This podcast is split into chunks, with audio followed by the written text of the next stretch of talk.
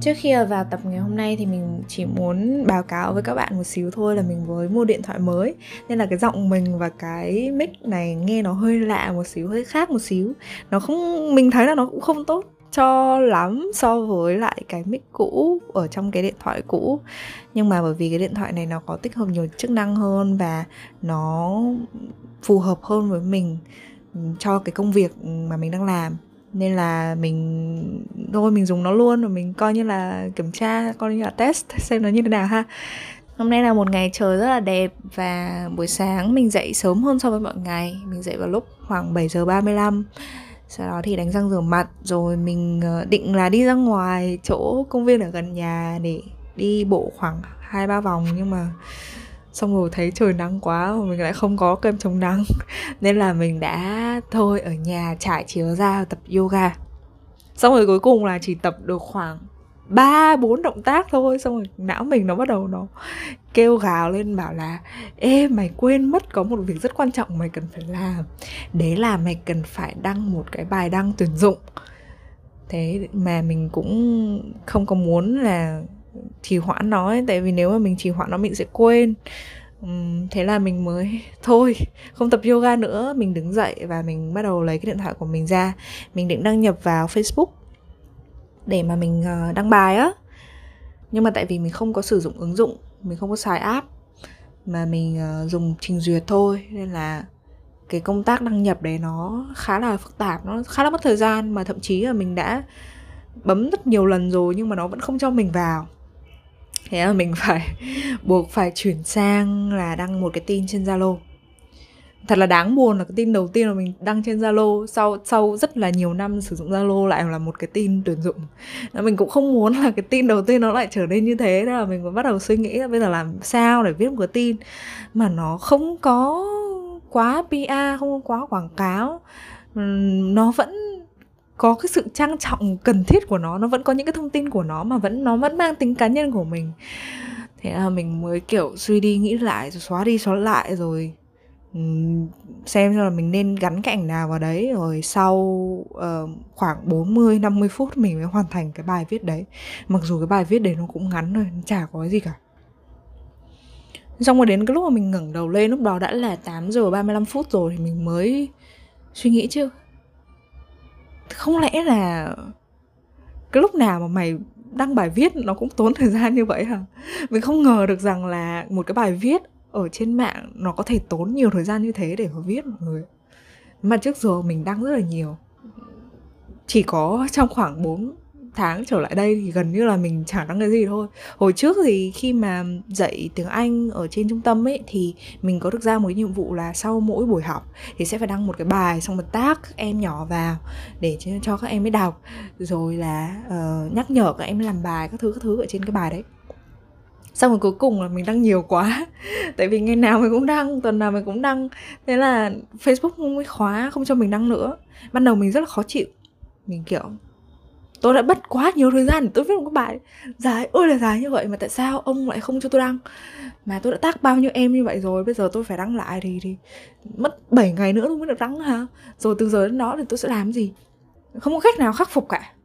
Thực sự là rất là cáu luôn ấy. Xong rồi kiểu bởi vì như vậy nên mình phải nghĩ ra một cái phương án khác.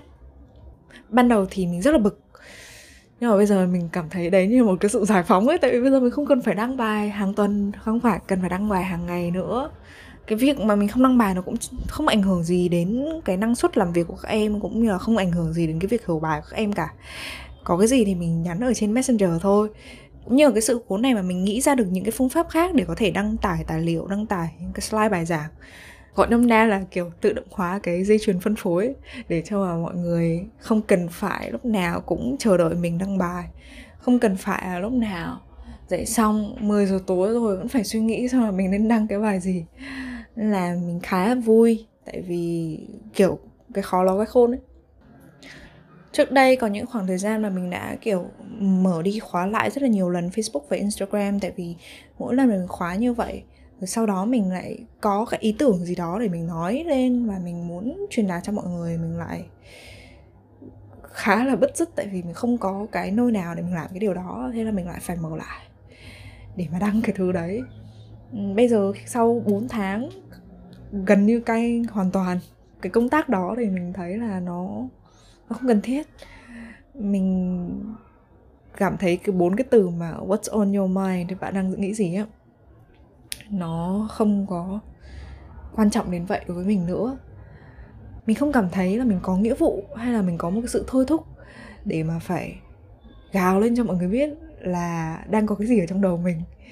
Tại vì bây giờ nghĩ lại đi thì mình có khoảng hơn bảy trăm người bạn ở trên cái Facebook chính. Thì bình thường khi mà mình nói chuyện thì mình cũng đâu bao giờ muốn là bây giờ mình đặt bảy trăm người bạn của mình trong một cái hội trường, xong rồi mình đứng ở trên bục sân khấu, mình cầm cái mic, xong rồi mình bắt đầu nói đến những cái vấn đề chính trị xã hội, rồi tin tức ngày hôm nay làm sao, mình phân tích nó như thế nào, ừ, bla bla các kiểu, xong rồi mình mở một cái slide rất là lớn ra, xong rồi mình cho mọi người xem hết những cái bức ảnh từ hồi bé đến hồi lớn của mình. Mình sẽ không làm thế. Nếu là mình là mình sẽ không làm thế. Cái việc mà mình kể cho người khác nghe, mình cho người khác biết cái suy nghĩ của mình, bây giờ nó sẽ gọi là tiệm cận so với cuộc sống bình thường của mình một xíu.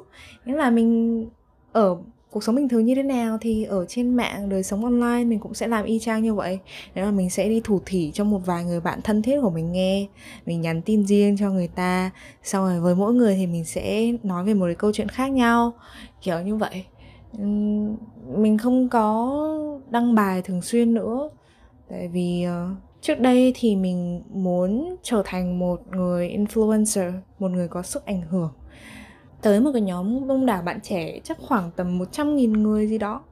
Và cũng vì cái lý lẽ đó, cũng vì cái sự thôi thúc để được làm một người influencer như thế mà mình mới tạo ra một cái kênh Instagram riêng của mình để mà chia sẻ những cái thông tin liên quan đến chuyện học tiếng Anh. Nhưng mà sau một khoảng thời gian, chắc là cũng khoảng một tháng, thì mình thấy là cái công việc này nó nó quá sức là mệt mỏi. Thực ra nếu mình cố gắng thì mình cũng sẽ làm được thôi, mình cố gắng thì mình cũng sẽ thành trở thành một hiện tượng thôi. Mình nghĩ là mình mình có thể làm được cái chuyện đó. Thế nhưng mà mình thấy nó không phải là mình.